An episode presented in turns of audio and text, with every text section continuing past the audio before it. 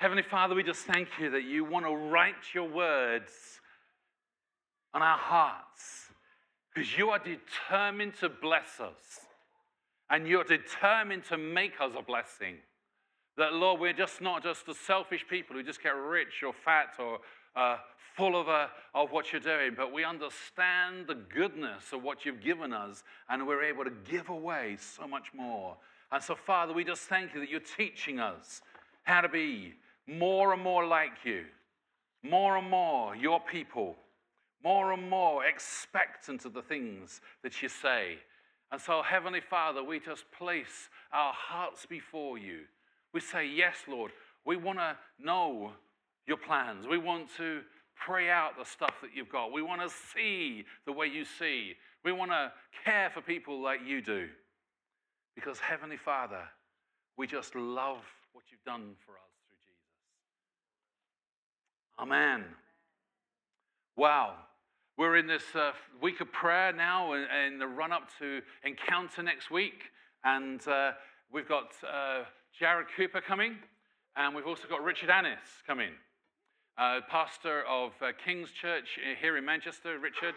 And uh, he also goes out to the Congo and relate, right beside Zambia. There's a bit of an overlap of the two uh, parts and takes the way of the Spirit stuff out there as well. And I just find it interesting how God works with a church here and church there, and there's an overlap of different things as, God has got his plan for the nations. God has his plan for the nations. Pastor Claire and I were teaching yesterday, uh, over the weekend, sorry, Friday and Saturday, at the training center, Rhema Bible Training Center. Rhema Bible College, it's now called, sorry. Uh, and I just want to encourage you, if you haven't done the Rhema course, I want to encourage you to get involved and get studying because God wants to use people who are ready. A prepared people can be a used people. When we're not expecting anything, then God can't use us. So we need to be ready. We need to be trained. It's no point, you know, just going with full of zeal if you've got nothing to impart. We're going to India. We've got lots of stuff bubbling away, and we're like, come on, Lord, which part is relevant for these people? What do you want to do? Because we're so full of stuff. And the thing is, when you go out, that's when you realize how much you have got. It's a bit of a dual thing. When you're sat there not using anything, you're just getting fat and it actually doesn't work for you, actually works against you. But when you actually use what God gives you, it reproduces in your life and in others, so you increase in the right ways, but other people get blessed. So we're in part three. We're getting ready for what God's going to do next week. Pastor Jared and their church, um, I was just hearing uh, that uh, one of the people on, the, on Rhema over the weekend was saying they were there when he laid hands on a woman in a wheelchair that had been brought by her carers, and uh, they've been caring for her for the last four years, and they were freaking out because this woman walked out the wheelchair. They had been with her for the last four years. They knew exactly what she was in the condition and state that was on in her life, and then God healed her right in front of their eyes. Are you ready for some miracles next week? Because this is what God is getting us ready for. So just turn with me to 1 Peter chapter 2, verse 4.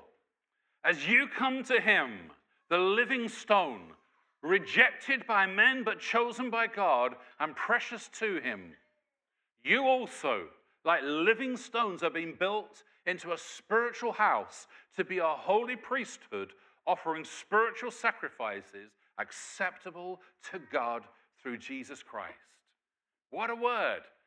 This word that we've spoken out over these last couple of weeks that also goes with the scripture 1 Corinthians 6, verse 19. If you just want to look, glance to that, 1 Corinthians 6, verse 19.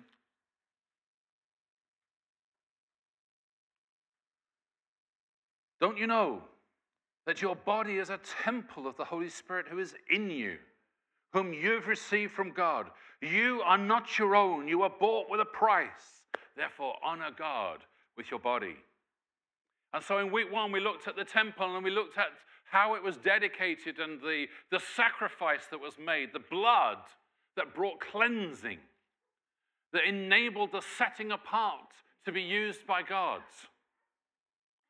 And we saw that with the blood there was fire and there was smoke, where God wanted to fill the place with Himself and His glory. And then in week two, we looked at the function of the temple. You see, God put tongues of fire when He wrote the, the words on tablets of stone, when He wrote on a wall to a king to warn him about what was going to happen, and then when He wrote on men's hearts Tongues of fire enabled the new church, the, the brand new church, to be able to, to walk in a supernatural level that had been promised. And so we see the Word of God being expressed, not just on a piece of paper, but on written on hearts, written in tongues of fire. But those tongues of fire then enable us to do things, which is pray. And so today we come to this week's because we're preparing for Encounter 2015. And Jesus said, I've called you to be a house of prayer. The temple was always the place of prayer, it was the place where there was intercession. And it says this in, in Isaiah uh, 56, verse 7 it says, I called you to be a house of prayer. That word house actually means family. And the word prayer can also be translated intercession. So there is a family or a household. A family means everybody, young and old, kids, grandparents, and everybody in between, and great great grandparents, if there are any. Those who are single and those who are not, they find their place in the temple because living stones were built together. Not just one person on their own trying to survive and show God's goodness, but multiplied, brought together, fit together, molded, and worked together. We become that temple where the Holy Spirit is able to affect nations. So we find a, a church in the middle of Manchester, side Salford, and the media city, and where all the things going on, affecting nations. It's not just one or two people going out on a mission trip. The whole church goes when Kewell and Vincent went. The whole church goes when Claire and Alan go out. The whole church go out when you go out where you are. Because your mission field is where you are. Where you are at any given time is your mission field. It's where the plan of God is to be worked out. You see, we're getting ready for the glory, the smoke, and kind of those kind of ideas, concepts. You know, we, we've got rid of the smoke over this city. That was the wrong kind of smoke. It caused oppression, it caused sickness, it caused all kinds of infections. The God kind of smoke, it, it empowers. It empowers and brings life. It brings uh, not a burden that's heavy. The Shekinah glory of God. The, the, it's a weightiness, but it's, it, Jesus said, My burdens are light my yoke's easy. It's the burden of God. It's a, it's a holding into the right place. It's, it keeps things in the right place, the Shekinah glory. I know these are words that maybe you don't have a, any clue about or understanding, but what it means is God wants to lead his people to freedom, to glory. So we've seen the transitions of the temples. We talked about the temple in the wilderness, in the desert where Israel just was learning to follow God. Then we saw the massive temple in the city, the place, but it had to be built by men of peace. It couldn't be built in war. But then we saw the real temple that God has always been planning, which is in the hearts of men and women. The hearts of people like you and me, ordinary people with an extraordinary God, that we are actually in full partnership with God. He partners to work with us, to be in step with Him, in tune, filled with God. And so we're going to just look at the story of Exodus. We're going to look at some things that you, you know the stories, even if you've not been around church for any length of time. You know the story of the Exodus. If you've read anything of Moses and you, you've seen uh, the various films or musicals, but I just want you to know where the scriptures are. Exodus is the second book of the Bible. Exodus chapters 1 to 4, we see the state that Israel was in. We see God raising up a man called Moses, him getting in all kinds of ways wrong, ending up in the back of nowhere, and God still reaching out and pulling him in to God's plan. Isn't that good to know? Despite how we behave, do things, trying to make it our way, God still wants to work with us. He doesn't reject us and go, right, I've got someone else who'll do it my way. He'll work with us, bringing us back online for the track so that he can bring help to people. It wasn't just for Moses' sake that God did those things. He worked with Moses because he had a vision of people. He saw people that needed help. So as we understand there's a, the helps, the ministries that are going on, God is working with us producing deliverance and help.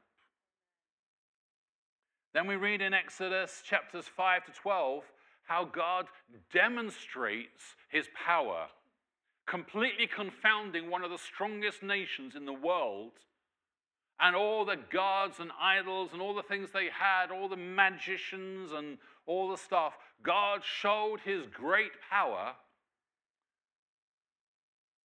and virtually brought that nation to its knees so that he could bring people he'd chosen, he'd called out to freedom.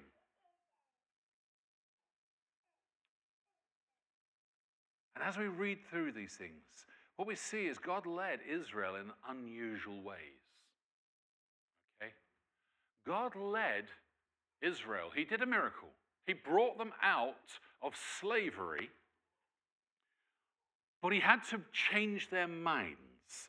They had to not just see that slavery had finished. He had to see, they had to see that he had called them to something greater, which is called victory. It's one thing to see a bit of a release,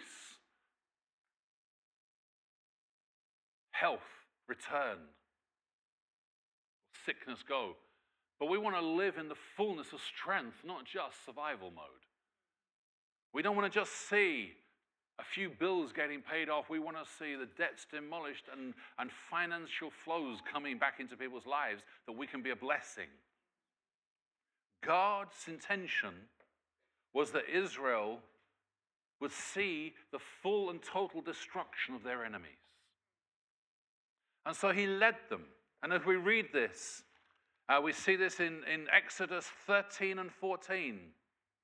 God calls Israel to follow him, and he leads them, and he leads them to a place which, if you uh, read about it in, in, um, uh, in Exodus 14, verse 1, it says, Tell the Israelites to turn back, in verse 1, and encamp near Pi Hahiroth between Migdol and the sea. They're to encamp by the sea directly opposite Baal Zephron. Oh my goodness. Names. Names. Well, I just want you to un- unpack this a little bit. Pi Hahiroth means the mouth of gorges. Migdol is the place of towers. And Baal Zephron is the place of cold and typhoons and storms. So God led them into a place that actually hemmed them in. It, it, it put them into a narrow place that in the, in the place of gorges, they were, they were surrounded with towers or high cliffs and places uh, that they couldn't get out. And when it says a little bit further on, when the king of Egypt was told that the people had fled, and they, they changed their minds and they went after them. And when they discovered where it was, actually, if you read in one of the other uh, translations and some other chapters, it says they laughed. And it goes on in, uh, in chapter 15, it says they boasted. They boasted that they would overtake and wipe out Israel.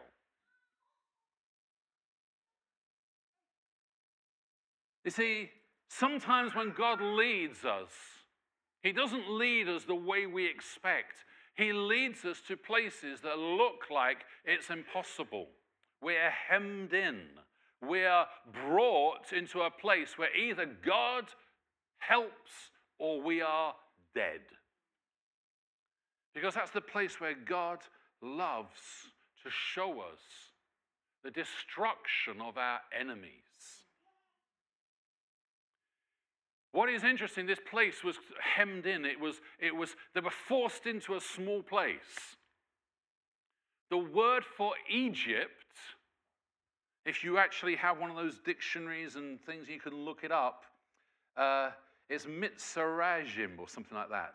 If you look in Strong's, it means a besieged place. Egypt, the name means hemmed in. And God took them from being in the land of hemmed in, brought them out of slavery, and He took them to the place called that was physically hemmed in. Because He wanted to show them His deliverance was total. He brought them out of slavery, and that was the first miracle. And they were enjoying that. But in their minds, they hadn't left it. And even later on after this, they still talked about going back to Egypt, back to being hemmed in, back to being restrained. Because that's what hemmed in means. It means to be restrained or constrained. It's a bit like a boa constrictor. It wraps itself around you and you can't move what it squeezes the life out of you. That's what debt does to you. It kills you. That's what sickness does to you. It destroys you. That's what family breakups do. It hurts your heart. It squeezes your heart so you feel you can't breathe at times. These things, there's the constraint of the enemy. But God brought them to that place of being trapped. That's what the enemy saw. The enemy saw Israel's trapped. They're dead. I've got them. That's what the enemy saw, but God saw an opportunity to bring great glory to him and to Israel. You see, what happens is the fire and the smoke appear. That's why I'm bringing back this. We've been speaking about the fire and the smoke. What do these things represent? But they represented the fire and the smoke. We see this in Exodus 14, verse 19 to 20. We see the fire and the smoke going backwards and forwards, protecting them. So they were in this gorge, they're in this bottleneck, but it's easy for God to protect them. See, God knows how to protect his people. God knows how to protect his people. That fire was going backwards and forwards over the entrance to the gorges and the, the constrained areas so Pharaoh could not come in. And what we see is we see Moses crying out before God because he doesn't know what to do. He's crying out, and we, we see him praying. And God says, Get up. Verse 15, why are you crying out to me? Tell the Israelites to move on. Hmm. That's really helpful as a leader, isn't it? Tell the people to move on. Move on where? How do I move my family on? I'm a dad. How do I move my kids on when I can see no way to feed them? I can see no way to see healing. I can see no future for them in this area. How do I move my family on? Because God causes leaders to lead. But then God says, Tell the Israelites to move on, raise your staff, stretch it over, out your hand over the sea to divide the water so the Israelites can go through the sea on dry, on dry ground. I will harden the hearts of the Egyptians so they will go through after them. That sounds really interesting, doesn't it? Like, here, you're going to do a miracle. And by the way, the Egyptians are going to come there too. Your enemies are going to come in the way you're going So you're going to have to do it right. I don't know about you, but sometimes I feel that the things that God's trying to do, I, I, I need to get them precise and right. And I'm not always sure that I understand what He's saying to me. But God made it clear to Moses, and He has promised that His sheep hear His voice. So you and I will not be questioning whether we're hearing God. We will know that we've heard God so that we can do what He is saying when He says it and actually get it right. That's what we were hearing last week. So God led them through the impossible, the Red Sea. He led them in, and as we read through those things, we see them walking with a the waves either side of them, looking and watching the miraculous happening around them. And then seeing their enemies following after them in exactly the same way. Because God's intention has always been to destroy the enemy. He wanted Israel to actually see the destruction of their enemies. When you see the destruction of cancer, when you see the destruction of debt, when you see the release of freedom into your life, you're supposed to remember I saw it happen. My God met my needs and led me out and dealt with the enemy. Because sometimes we get ourselves free for a moment, like coming out of Egypt. They got free, it was all exciting. And then the enemy was chasing after them to destroy them. And the miracle then happened.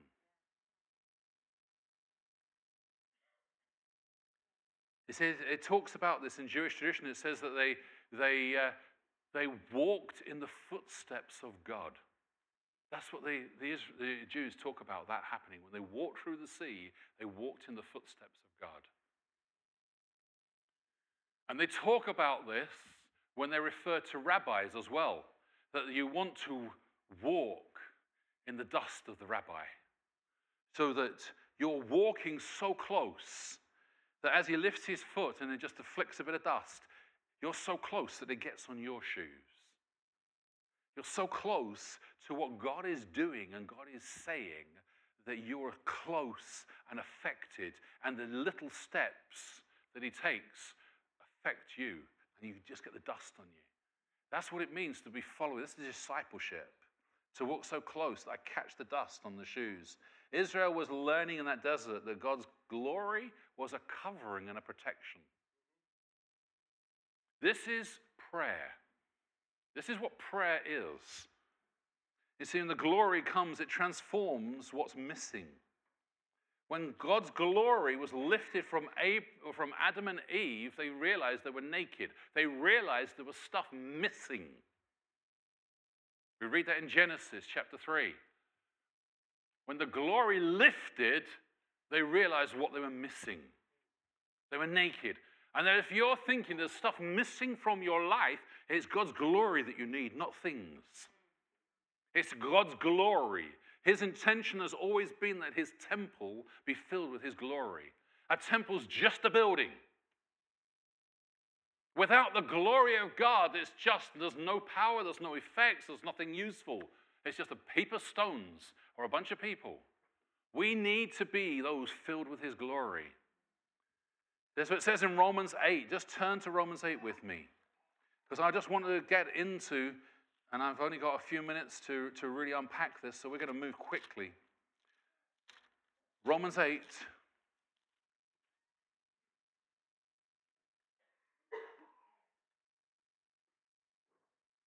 Verse 22 We know the whole of creation has been groaning in the pains of childbirth right up to the present time. Not only so, but we also ourselves, who have the first fruits of the Spirit, groan inwardly as we wait eagerly for our adoption as sons, the redemption of our bodies. For in this hope we were saved. But what is hope? But hope that is seen is no hope at all. Who hopes for what he already has? But if we hope for what we do not yet have, we wait patiently for it. In the same way, the Spirit helps us in our weakness. We do not know how we ought to pray, but the Spirit Himself intercedes for us with groans that words cannot express. The Holy Spirit helps us. You see, there might be frustrations that you have. It's frustrations, things that you know are missing. That you're feeling is like, how do I get those things in place? How do I move forward? It's not just emptiness and failures and worthless, but there's also a sense of needing to enter into some really good things prepared for us. Israel moving out of Egypt was one stage, but to move into freedom took another miracle. They needed a double miracle. They needed to see God's hand at work. And see, the Holy Spirit is to fill temples. The Holy Spirit helps. That word help, it's a su anti lambanom ahi. There we go. Really, really long word. It literally means in Strong's, if you, if you read into the details of what these words are made up, it means to take hold of, opposite, to cooperate or to assist. And it's like, okay.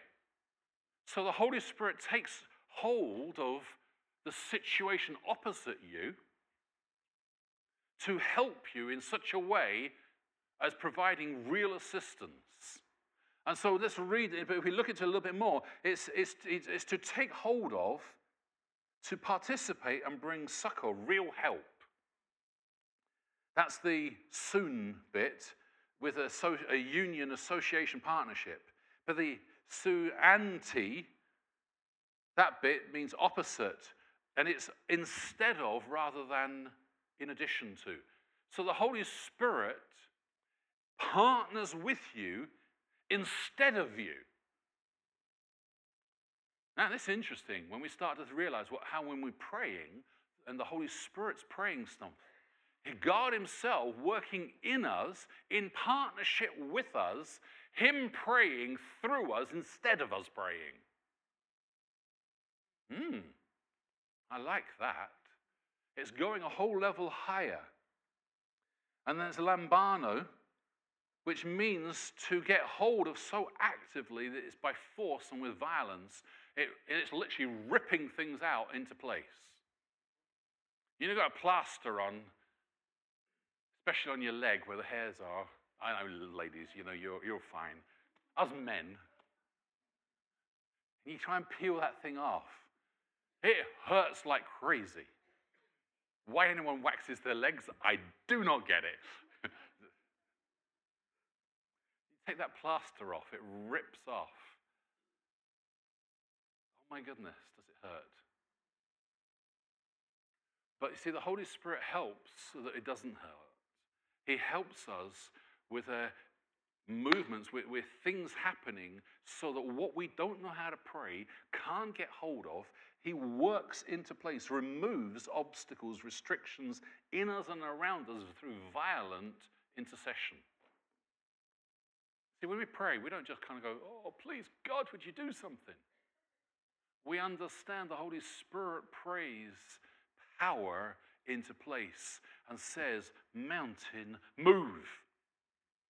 Debt begun. Jesus spoke to a storm in a boat, and the storm stopped, and the boat reached the other side. That's prayer. It's not, oh my God, if you're around, would you please help me? It's praying, letting God pray with you and through you because He is right there. He is your helper, He is your support, He is your counsel. That just means wisdom. He is the one cooperating with us that's what it means to be a house of prayer. You and I are a house of prayer, cooperating with the Holy Spirit, living temples that God produce answers for a desperate world, not just for you and me, for ourselves. Isaiah 53, he himself says he bore the sin of many and made intercession for the transgressor. The transgressor means the one who went outside the boundaries that God said is where the good things are and went outside and got blown apart and things went, fell apart and went wrong. But Jesus made intercession for you and me, the transgressor. So, whatever we've blown, whatever we've gone outside the boundaries of God's plans for our lives, God has made intercession and is interceding today through you and me for many. That's what it says in 1 Timothy 2, verse 1. I urge then, requests, prayers, intercessions, thanksgiving be made for everyone. And we're going to pray. And God's power is going to be released as we pray for folks. There's going to be miracles happen this week. I invite you. I don't care where your prayer life's at. If you will put your trust in Jesus today and believe Him as Lord and Savior, if you're thinking my prayer life is just not really hitting the mark, I want you to receive to yourself the family intercession job. God will literally make each one of us powerhouses of prayer. You may not feel that you're much of a prayer at the moment, but this morning, power is going to be released. We're going to receive power from God to pray stuff out. When we pray and people ask, they're going to receive. When we pray and people seek, they're going to find. When they knock, there's going to be answers. As we take communion this morning, the blood, it's doing its work. And we put our trust in that blood. We're not in our abilities. It's not about how good you are, it's how good He is. That's what the cup, the wine, the blood symbolizes. It symbolizes cleansing. Because where there is mercy, God's forgiveness, God is then able to put his power. That's why it's bread and wine. It's life where the blood's been put. It's nourishment. It's strength. Both for us and many. You and I are a house of prayer. We're a family of prayer. I just want you to stand to your feet.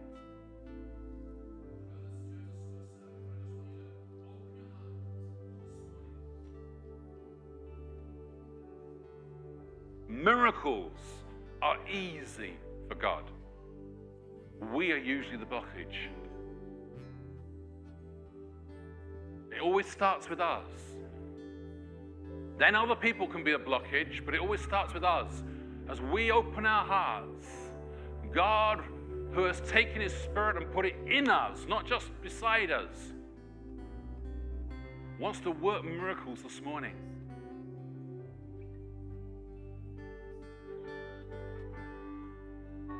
Cup is the promise of forgiveness. This is the covenant. Every time you ask Him to forgive you, no matter what, the cup tells you you have forgiveness. I want you to look at it. It's a, just a tiny bit of juice, tiny bit of wine. You see, it doesn't take a lot. There's so much power, so much power concentrated in that blood of Jesus that just as a little, this is just symbolic. That's all it is. The cup, this juice, it doesn't change. But when you take it by faith, Jesus' blood changes everything. Forgiveness this morning. Let's receive the cup first for a change. This is his blood of the new covenant shed for you and for me for the forgiveness of sins. Receive it by faith. His blood cleanses you. Thank you. Thank you, Father. Thank you.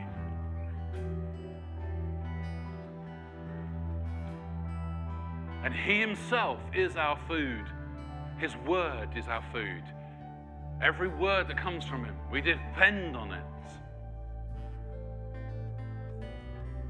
So as we receive Him now, just thank Him that there's a spirit of intercession being released in your hearts. Extra abilities, supernatural things happening in and around you as you receive the bread.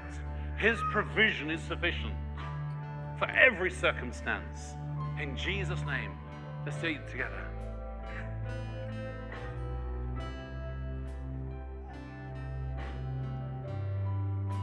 Thank you. Thank you.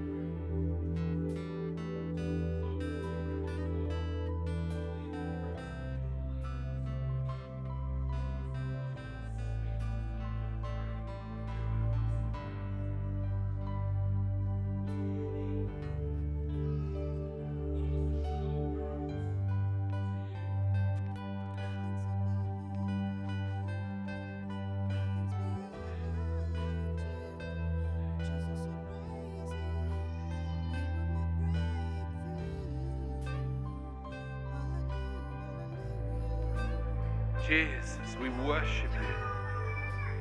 We present our bodies, living temples. Fill us to overflowing.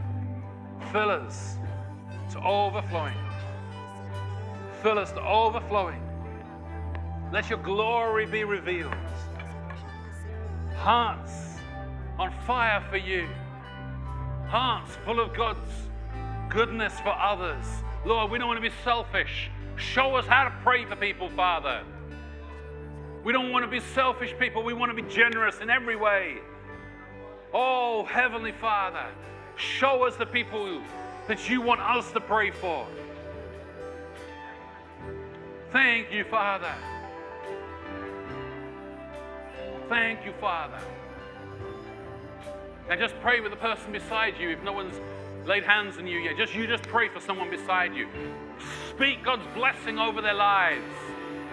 Speak God's mercies, His kindness to them. Don't be passive. Just pray. Don't have to worry about whether you get the words right. Just pray and let God work a miracle through you for someone.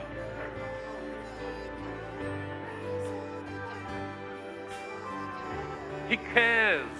He cares. He's the God who cares. Heavenly Father, worthy, worthy are you, Lord.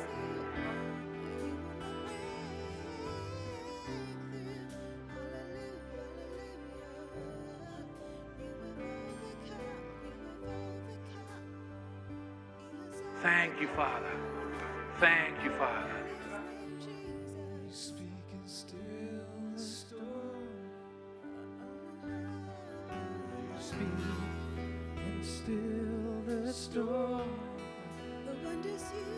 Just keep praying. Let the words of the song wash over you. Mover of the mountain. Yeah, thank you, Father.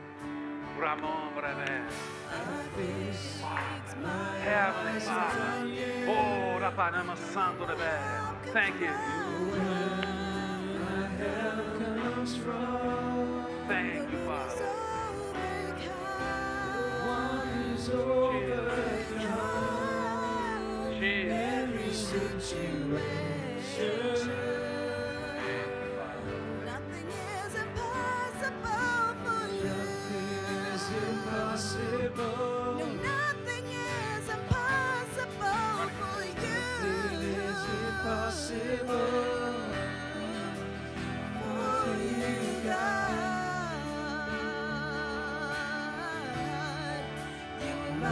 Mighty God.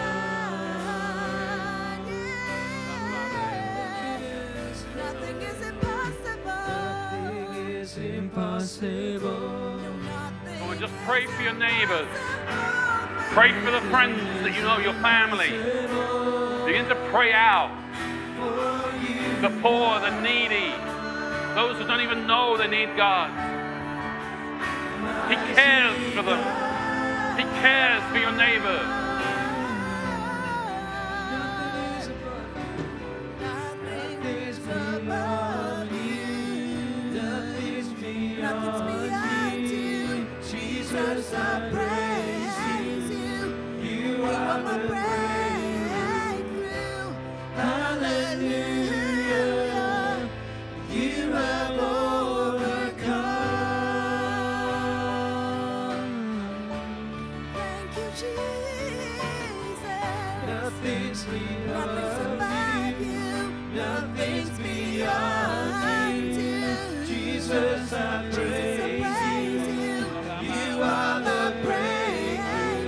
Things are possible to him who believes.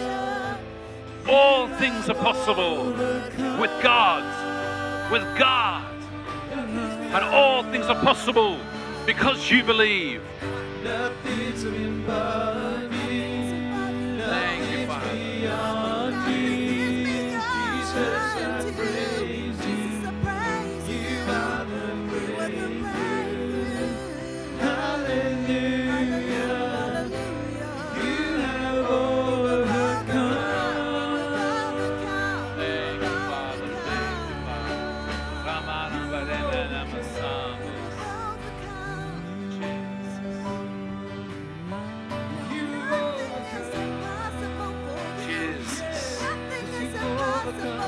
Overcome.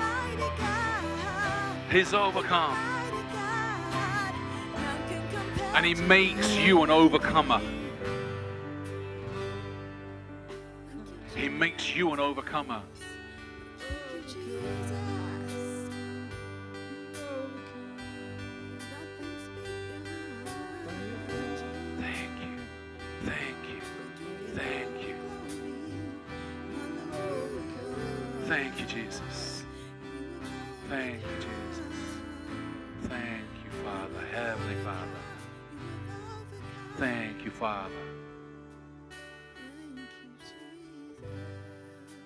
Have an anointing within that teaches you. Teaches you how to pray. I want you to just touch your lips and just declare over yourself you have the ability to pray in every situation the right things and not miss God. Just say that to yourself. You're not someone who's guessing. When you pray, things happen because you're the house of prayer for the nations. Thank Him. Whether you have feelings of how to pray or not isn't irrelevant. You have power when you pray. Thank you, Jesus. Thank you. Thank you. Thank you, Father. We just bless you. We bless you. We bless you. Thank you. Jesus. Jesus. Across this week, we're going to be sending out emails, prayer situations, things to pray into across the week. So look out your inbox. Each day, we're going to send an email through of things to pray for. So get ready because you're going to see answers to prayer. You're going to see answers to prayer. You're going to affect many.